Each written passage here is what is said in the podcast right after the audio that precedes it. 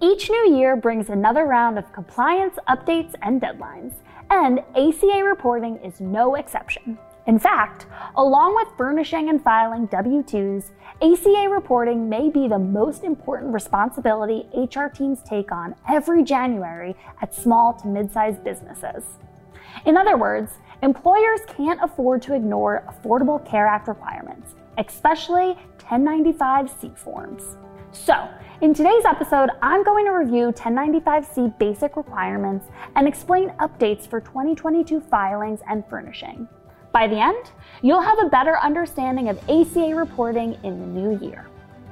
Today, we'll discuss what are 1095C requirements and how has ACA reporting changed for 2022? Let's get into it. What are 1095C requirements? To review, the federal government uses Form 1095C to track employers' compliance with the Affordable Care Act, or ACA. The ACA requires employers with 50 or more full time equivalent employees to offer healthcare coverage to full time employees, or potentially face a fine. These are called applicable large employers, or ALEs. Essentially, the function of Form 1095C is to communicate ALE's health insurance information to the IRS. The form also helps the IRS determine which employees were eligible for subsidies for individual health insurance during the year. Employees who were offered qualified insured coverage by their employers are not eligible for these subsidies in the months they were offered qualified coverage. If an employee claimed a subsidy anyway, the IRS can recoup the amount from the employee. On the other hand, if an employee claims a subsidy and has an employer that did not offer qualified coverage, the employer could face a penalty. For an employer to be considered an ALE, they must employ 50 full-time workers or full-time equivalents on average during the prior year. An employee is considered full-time if they work an average of 30 or more hours per calendar week or 130 or more hours per calendar month. Full-time equivalent, or FTE, refers to a combination of two or more part-time workers whose hours are equivalent to a single full-time employee. For example, two workers who each put in 15 hours a week would make up one full-time equivalent. 15 hours times two employees equals one FTE. To be clear, ALEs must file a 1095C for every worker employed that year, not just current employees. Beginning in 2022, the IRS has permanently extended the deadline for furnishing copies to employees to March 2nd. Employees do not need their 1095C to file their individual income tax returns. The deadline for ALEs to file paper forms with the IRS is February 28th, and the e-filing deadline is March 31st. Employers that need to file more than 250 1095C forms are required to submit data to the IRS electronically, and it is recommended for all employers. Employers have two options when submitting digital files.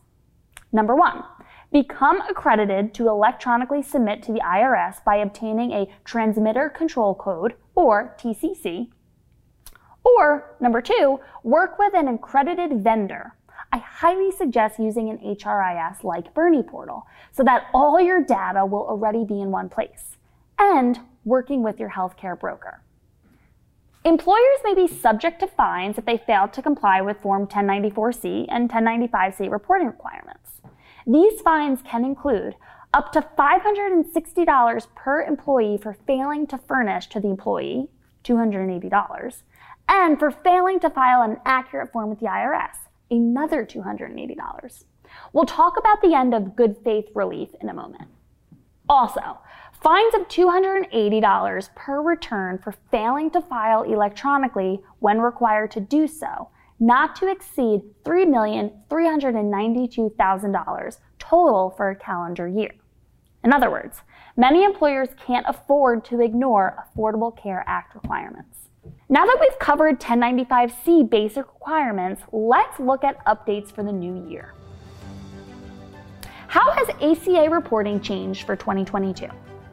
While Form 1095C remains mostly unchanged from 2021, the IRS updated ACA reporting in three ways for 2022.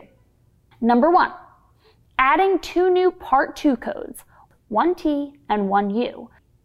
Number two, extending the furnishing deadline permanently and not extending the filing deadline this year. And number three, ending good faith relief from now on.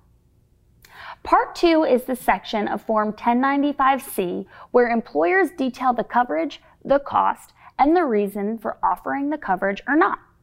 Part 2 codes were originally designed to be easily updated, starting with 1A. The most recent form includes new codes, 1T and 1U, which were added to describe individual coverage health reimbursement arrangements, or ICHRAs, offered to an employee and spouse, but not to dependents. ICHRAs are account based health plans that allow employers to better control healthcare costs by providing employees with defined, non taxed reimbursements for qualified health insurance expenses. This can include monthly premiums for individual plans purchased through the marketplace or through private insurance companies. ICHRAs must be affordable if employers wish to avoid potential penalties. According to healthcare.gov, ICHRA affordability is based on three factors the employer's contribution, the employee's income, and other plans available in the employee's area. Previously, the IRS has made updates to Form 1095C to incorporate ICHRA affordability of coverage calculations. These include codes 1L through 1S in Part 2 of Form 1095C, and this year's codes 1T and 1U were added to the list. These new codes should be used under the following circumstances.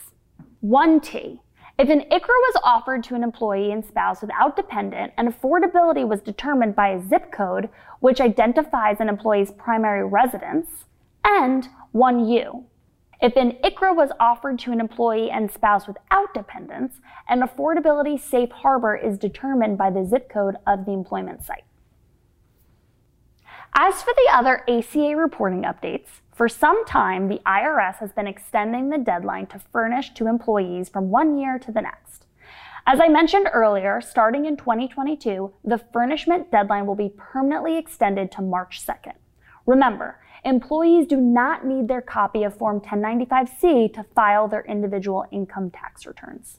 However, unlike recent years, there will be no extension of the IRS filing deadline in 2022.